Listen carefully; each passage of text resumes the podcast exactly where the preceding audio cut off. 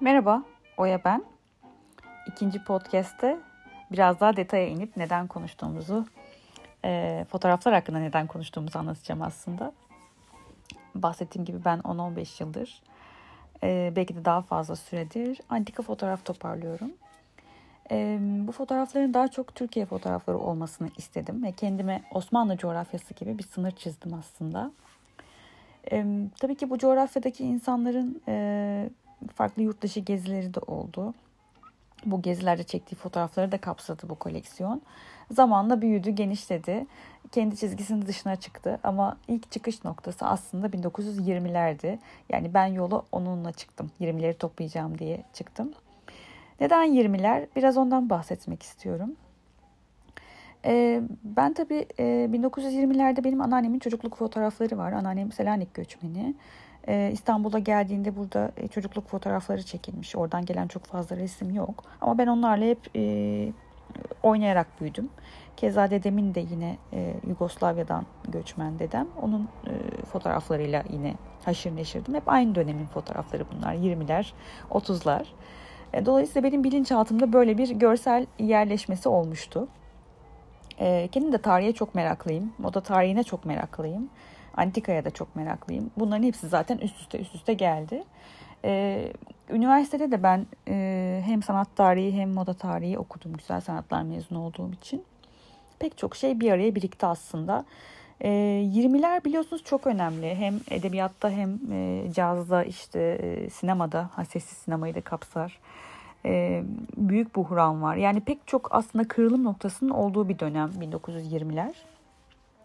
E, moda tarihi de çok önemli. E, 20'lerde çok e, keskin moda ikonları var ve tuhaf bir şekilde e, imkanlardan ötürü bir moda anlayışı bir anda bütün dünyaya yayılı veriyor. E, tüm dünya tarafından benimseniyor. Hatta Türkiye'de bunun etkilerini görüyoruz zaten. Şimdi bahsedeceğiz fotoğraflar üzerinden. E, tabii e, Lulu Brooks var. E, Louise Brooks. Onun önderliğinde. Onun görüntüsü, küt saçı, düşük bel elbisesi, giydikleri topuklu ayakkabıları vesaire vesaire bütün dünyadaki kadınlara yayılıyor. E tabii modayı sürükleyen birazcık aslında e, kadın olmuş oluyor. Yani belirleyici aslında kadın olmuş oluyor. E, dönemlerde de bir 10 yıla yayılıyor aslında bu görüntü. Yani bugünkü gibi ben tekstille uğraşıyorum. Belki bir ay içerisinde 3 tane look değişiyor. Bir 80'ler, bir 90'lar, bir 2000'ler moda olabiliyor ama o dönemde onar yıllık periyotlar halinde biz geçişleri çok rahat görebiliyoruz. Yani bir 20'lerin bittiği noktayı ben hemen anlayabiliyorum bir fotoğrafa baktığım zaman. Aa bu 32 olmalı diyorum işte topuklu ayakkabının boyundan.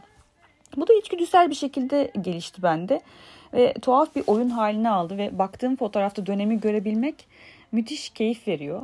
Ee, hemen algılıyorum. Bu kırklar diyorum. Kırkların saçı, işte 20'lerin eteği, 30'ların kesimi gibi ee, yani kadını gördüğünüz zaman erkekte de var tabii de kadın kadar belirleyici değil. Bir fotoğrafta kadın varsa eğer e, dönemini algılamak çok rahat oluyor. E, ben de 1920'lere hayran olarak başladım ve dedim ki 20'lerde gelin fotoğrafları toplayacağım. E, sonra bu işte e, gelin damat fotoğraflarına evrildi. Aile fotoğraflarına evrildi. Oyuncağı olan çocuk fotoğraflarına evrildi Tabii bu dönemde daha çok kabin e, fotoğrafları, kabin demeyelim, e, stüdyo fotoğrafları çekiliyor ve bir kartonete tab ediliyor. Her stüdyonda farklı e, kartoneti var. imzası, kaşesi arkasında farklı farklı. İşte meşhur stüdyolar var onları konuşuruz.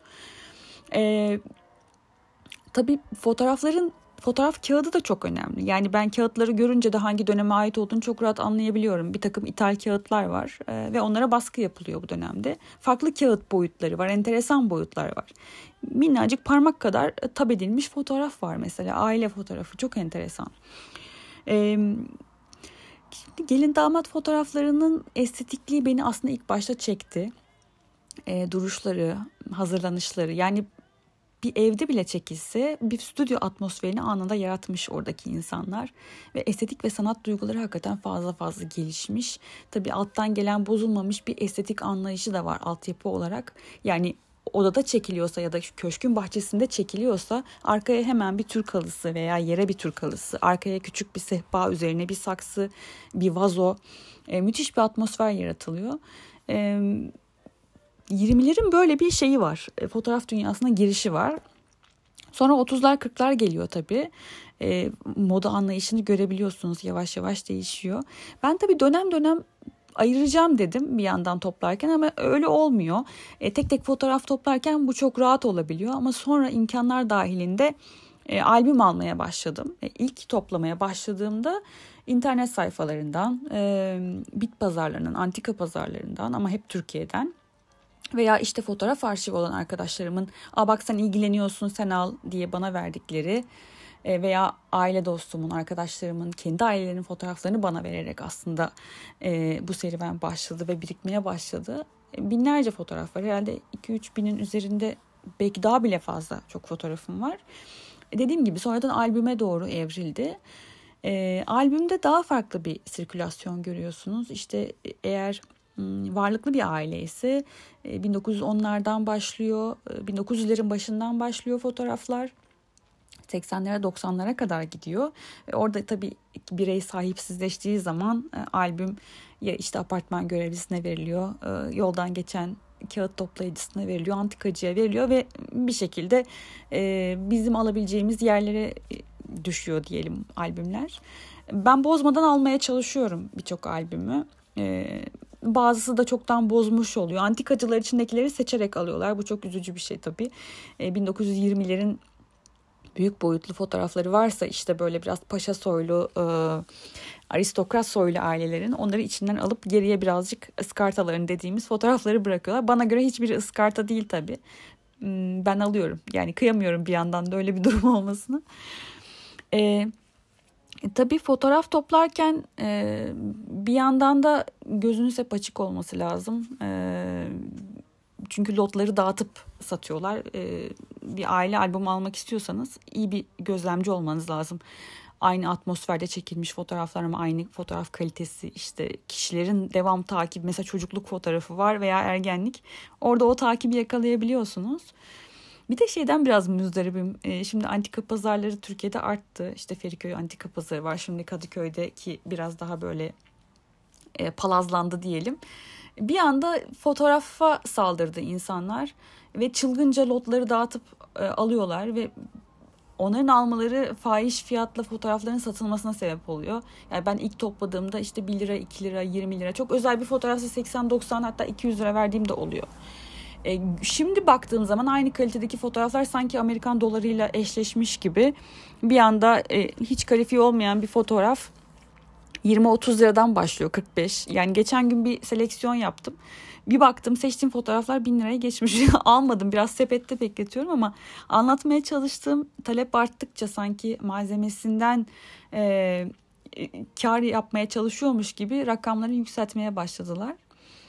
E, bu koleksiyonerler için kötü bir şey. E, çünkü gerçek şeyini biliyorsunuz e, olması gereken bandı. Bir bandı var her şeyin ve o bandın dışına çıkıldığında bu birazcık sevimsizleşiyor. Tabii şartlar ne olursa olsun e, antika fotoğraf toplama, antika eşya toplama, ikinci el eşya toplama e, bunlara değer vermek çok önemli. E, hem var olan kaynakları iyi kullanmak adına hem bir kültürü okumak, bir kültürü anlamak adına e, yeniye çok yüklenmemek, eskiyi biraz daha uzun süre kullanmak adına güzel bir şey. Yeni kuşakların bu tarz şeylere ilgisi olması eskilerin zaten var belirli bir düzeyde. Olması beni çok enterese ediyor.